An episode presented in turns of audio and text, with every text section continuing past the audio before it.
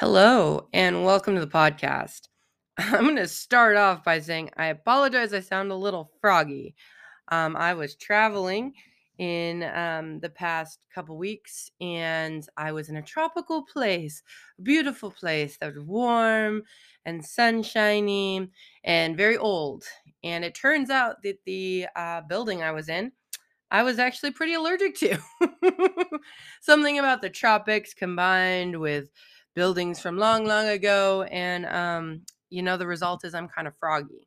So I have been, uh, you might have noticed, there hasn't been any episodes in the past uh, like two weeks. That was in part because I was trying to get myself to be a little bit less froggy for your ears as my podcast listener. So I hope that you can bear with me. I think my voice is in a place where this is plausible. So we are here and we've got exciting news. This is so exciting. I'm I've been itching to tell you guys about this and I'm going to do it. Here I am. Now is the moment. You may have noticed um, I did not introduce myself the way I typically do here at the beginning of the podcast. That was not just because of Froggy Voice, but that is also because there is change in the air, my friends. The winds are blowing differently, and empowerment through thought um, this business that I run, right? You guys know I'm a philosophical counselor. I have a doctorate in philosophy, and things they are a changing. So, here's what's up. If you've been around for a while, you know that in general I serve the survivors of narcissistic abuse right? I my slogan has been I help them be confident. I help them move forward from the past. I help them reclaim their identities. And you know what? All that stuff is still true. You guys know my story if you've listened here on the podcast. I have two toxic parents, a toxic ex, and a toxic mother in law. And that has uh, shaped a lot of my journey. That background has really um, led me to seeing the real healing properties of philosophy. Now, with all of that being said, there is a pivot coming up. I am pivoting a little bit in my business. Now, let me just tell you the the background. Let me tell you how how we got to this this little pivot here. You know, was, I've been really thinking hard about trying to identify exactly where on the survivor journey philosophy has real potent value.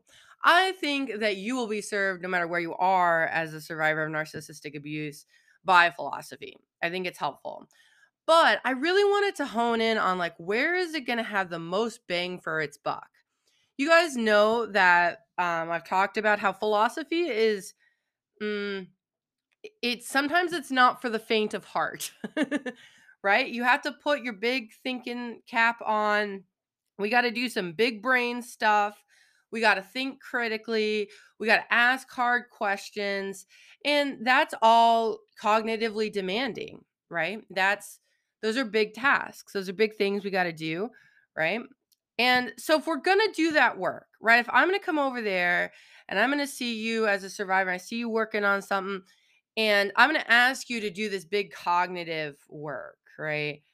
I want to make sure that you are going to get really far with the work that you put in, right? I want you to show up, do that hard work, and really reap tons of benefits from it.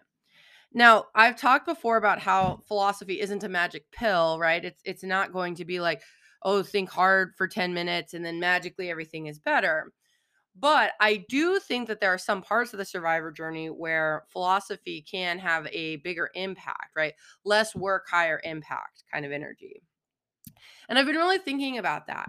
And, you know, the thing that came up for me again and again and again as I thought about this is uh, flying monkeys. Flying monkeys. So if you don't know, um, if you're new here, hi, welcome. This is an exciting moment to step into. Um, flying monkeys is a colloquial term used for what psychologists call enablers. And these are individuals who abuse us on behalf of the uh, narcissist in our lives, right? So they are not um, narcissists themselves. Typically, they do not usually have a personality disorder themselves, but they are working in cahoots with the main abuser and they take it upon themselves to come over to us, usually when we are in a boundary setting state, right? And they come tell us all of their opinions about what we're doing, right? They come say, you shouldn't do that. You know, you're wrong to have these boundaries. And they're just dropping big opinions on us, right? And usually their goal is to try to persuade us right? They want us to change our mind that we shouldn't have these boundaries with the abusive person, blah, blah, blah, right? So, flying monkeys, uh, big topic in the narcissistic abuse recovery space. And it always has struck me that that kind of situation is where psychology really drops the ball. Psychology doesn't have a lot of resources to help us decide what to do about flying monkeys right?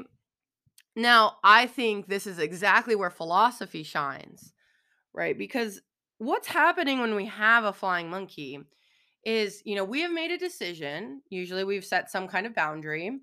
Uh, we have, we've thought hard about, you know, how we want to deal with the abusive person in our lives. Usually the boundaries we set as survivors are well thought through right? There's something we've really considered, we've struggled with, we've tried to avoid, usually for most of us, we try to avoid setting boundaries if at all possible.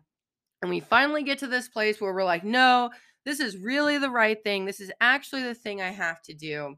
And we go in, we set those boundaries, and then comes the doubters, come in the haters, right? Like they all just kind of come upon us, right? And some of them are worse than others, but all of them are coming to us. And what they are trying to do is increase our level of doubt, right? They're trying to make us doubt this decision that we fought really hard for. They're trying to persuade us that our opinion, our decision is incorrect, right?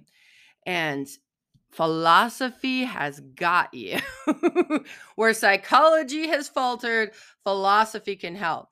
Now, why why is philosophy helpful here in the flying monkey space?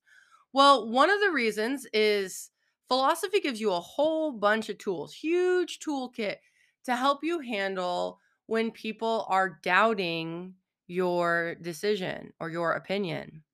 Right? A lot of what we do in philosophy is we learn how to defend our ideas right? That's a core skill in philosophy, learning to defend them. So that means you do your own thinking, you you apply your reasoning abilities, you come up with a this is my this is my answer to this question. And then in philosophy what we actually practice is people saying, "Oh, but maybe you're wrong because of this." Right? And that's that's kind of what the flying monkeys are doing. They're saying, "Well, maybe you're wrong because it's your mother." Right? Usually they don't have like the best the best reasons, right? But what happens is even if they don't have very good reasons, as a survivor, you start to worry.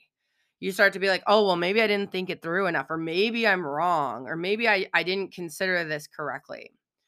Right. And in philosophy, what we can do is help you get to a place where you can hear, you can hear that flying monkey say, oh, I think you're wrong about this. And you can come up with a very confident response right? You can really hold your ground. You can you can feel all the feelings of having people doubt you without it causing you to say maybe I'm wrong. Right?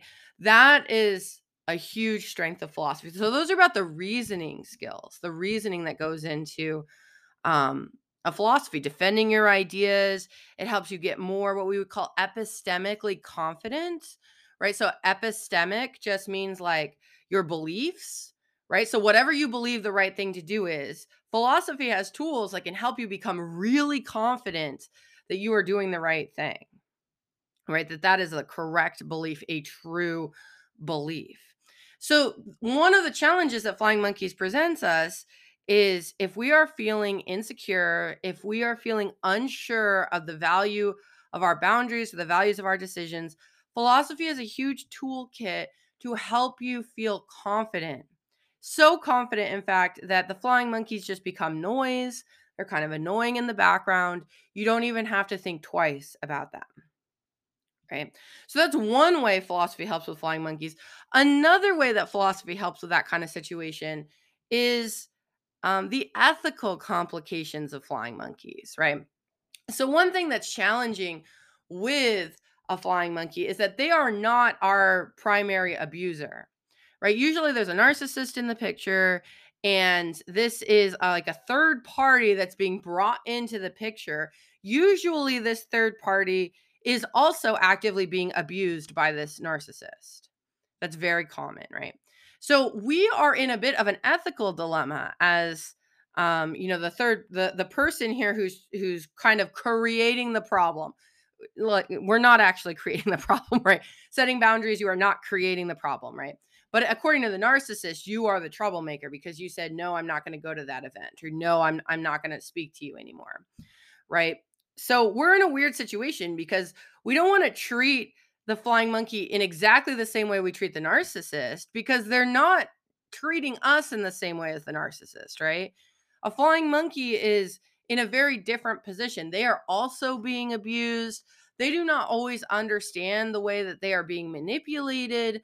There, there's all of these ethical complications that make it hard to understand how should I treat this person? Like, do I need to go no contact with them? Like, how do I figure out the right way to handle this person who's also being hurt in this situation?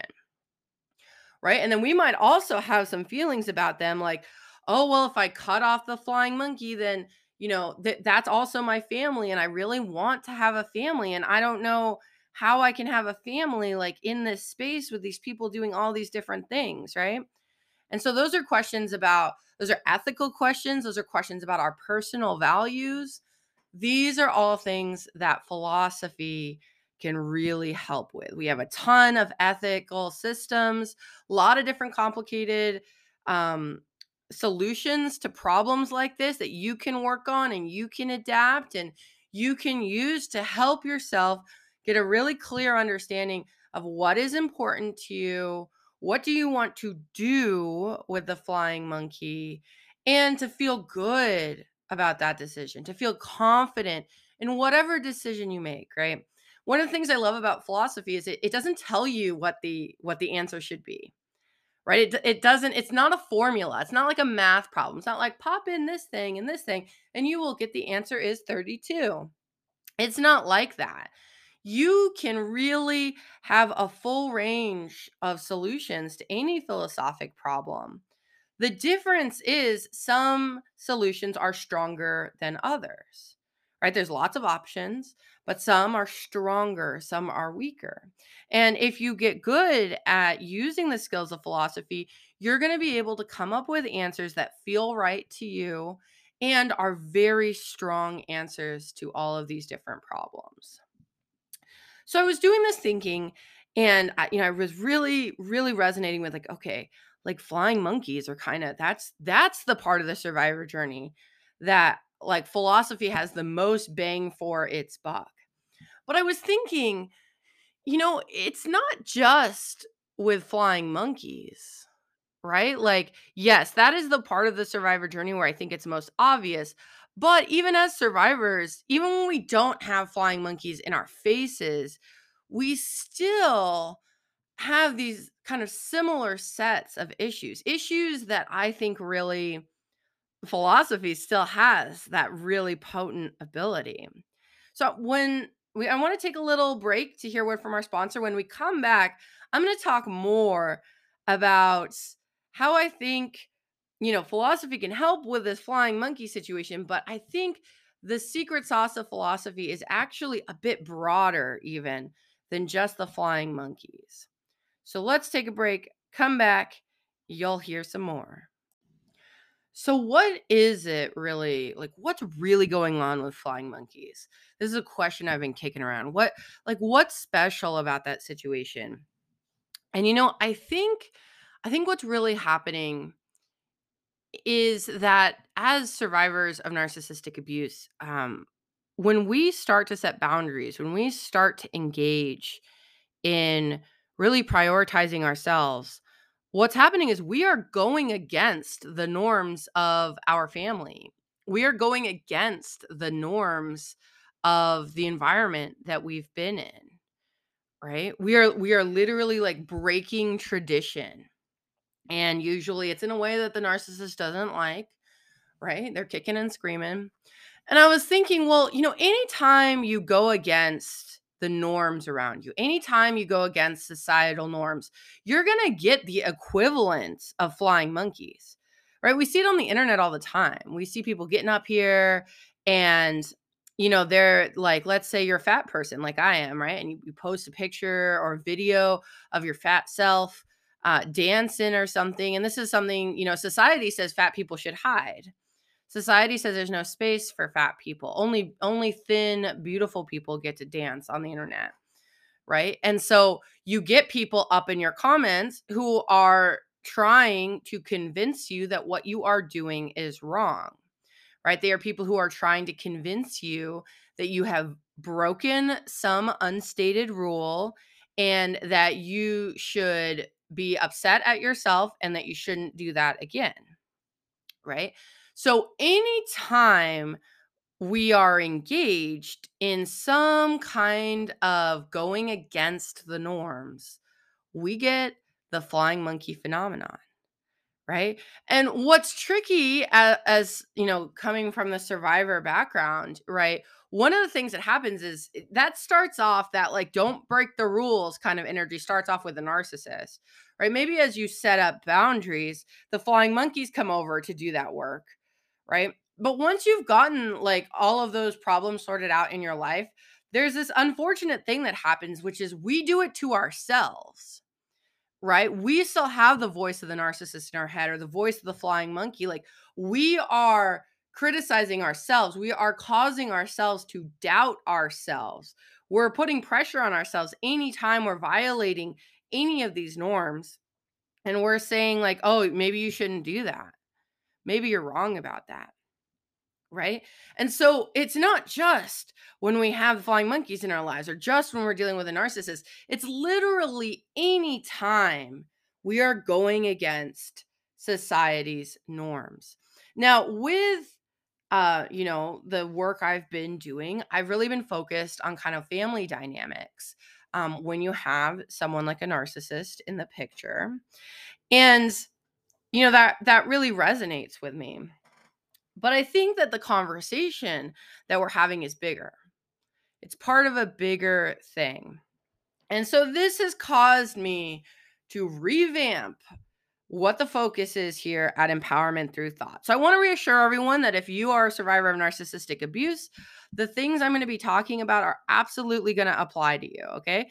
I am not leaving behind the the folks that I was serving before. Um, we are just casting a little bit of a wider net. Because, you know, one thing I've noticed working with the survivors of narcissistic abuse, many folks want to understand what a narcissist is in much more detail. And, you know, that isn't a strength of philosophy. We can have a conversation about that in philosophy, absolutely. And in fact, I'm actually working right now on writing an academic paper that's a philosophical exploration of what a narcissist is. But that is not the strength of philosophy. You're better off learning that from a psychologist because actually psychologists came up with with the category of someone with narcissistic personality disorder. So, there's there's specific needs in that community that I think I'm not it's not my strength, right? So, what we are doing is we are moving to a a new a new focus. So, I'm going to share with you my new tagline, okay? Here it is empowering generational cycle breakers to confidently live their truth by unleashing the power of philosophy. Okay, so now we are talking about generational cycle breakers. Generational cycle breakers. Now, if you're a survivor of narcissistic abuse, you are doing this. You are a generational cycle breaker, right? You are going against what maybe your toxic parents said, right? Or maybe, you know, how your grandparents set up the family dynamics, right? You are going in and you're saying, I'm going to choose something different. I am not going to repeat the same mistakes that have been made generation and generation and generation, right? I am breaking the cycle and I am picking something new right? That is that process of going against the norms. That is that process of pushing back and saying, hey, this is not the way it has to be. And I'm the right person to say it's going to be something else. And anytime we're doing that kind of work, anytime we are pushing back against the norms, whether you are doing it within your home, whether you're doing it within your workplace, whether you are doing it within your own mental processes, right? Your own internal thinking. However, you are pushing against those norms, you are actively involved in breaking cycles, and you are very likely to struggle with some of the confidence issues we were talking about earlier with flying monkeys, right? You are getting this feedback, either you're generating it, external things are generating it, right? That maybe you are wrong that maybe you shouldn't act like this, that maybe you should be exactly like your parents were before, or maybe you should be exactly like your more senior colleagues in your workplace are, right? Maybe you are doing the wrong thing. And that, my friends, that is the moment when that self doubt comes in, when you are feeling nervous that you aren't actually doing the right thing. That is where the medicine of philosophy, I think, has the most opportunity to come in and be like, don't worry, I got you. Don't worry, we can show you. I can write it out just like you can a proof in geometry right? I can write it out and show you exactly why the thing you're doing is absolutely the right thing to do. We've got big ethical systems that we can pull on. We have giants in philosophy. We've got Kant. We've got um, utilitarianism. We've got virtue ethics. We have big, big ideas in philosophy that have been developed over centuries to help back you up so that you really legitimately can confidently live your truth. You don't have to be shy. You don't have to hide in the corners. You don't have to be worried when you go to a family event and you got people who maybe don't share your your opinion of what the right thing to do with the problematic family member is, right? You don't have to feel worried those people can be over there they can be they can be haters they can be doubters you are going to sit in an unshakable confidence. Why are you going to be confident? Because you will have done your homework.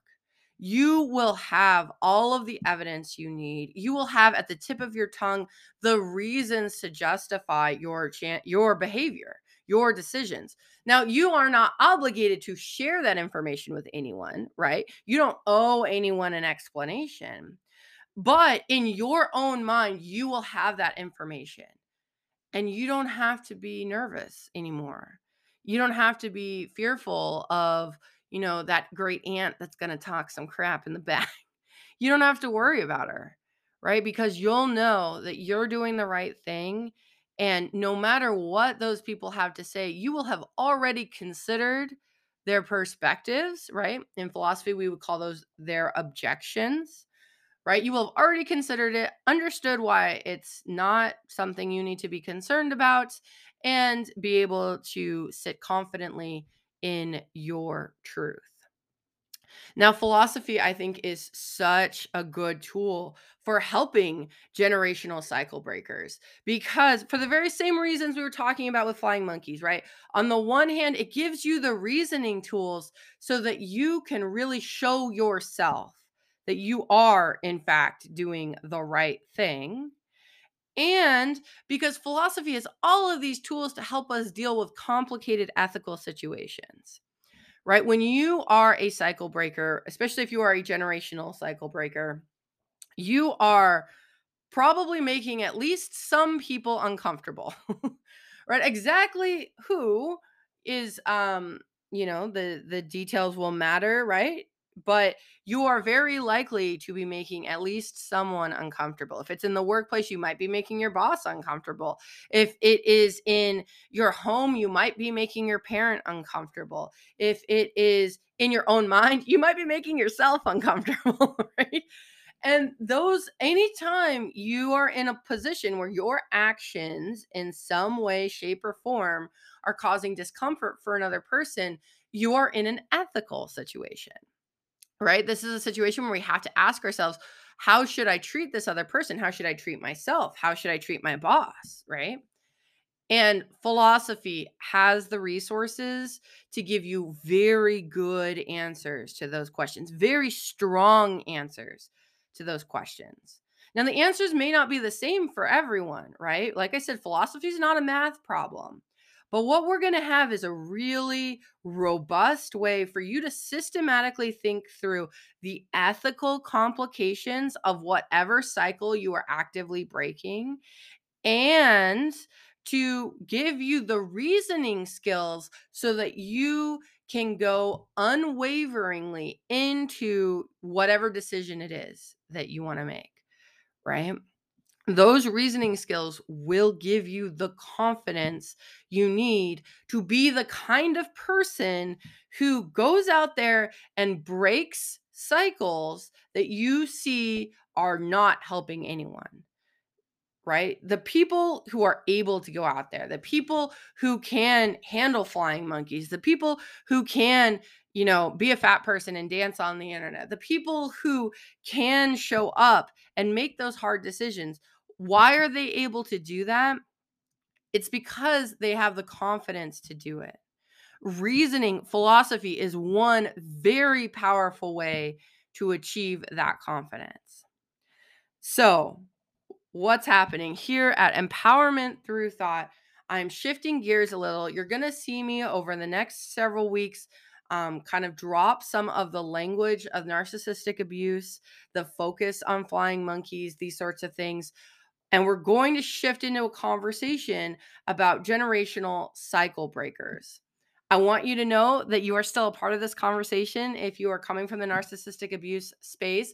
I also want to give you a warm hug and a a warm goodbye if that is not the kind of conversation that you want to be having right now. I can totally respect that. This is a bit of a pivot. I think it's an exciting pivot because we are calling in what is at the heart of many of the most difficult parts of the survivor journey. And we are also acknowledging that that struggle is a part of a much broader struggle for all of us who are engaged in breaking generational cycles. So that's what I wanted to share with you today. I hope that this is is as exciting for you as it is for me.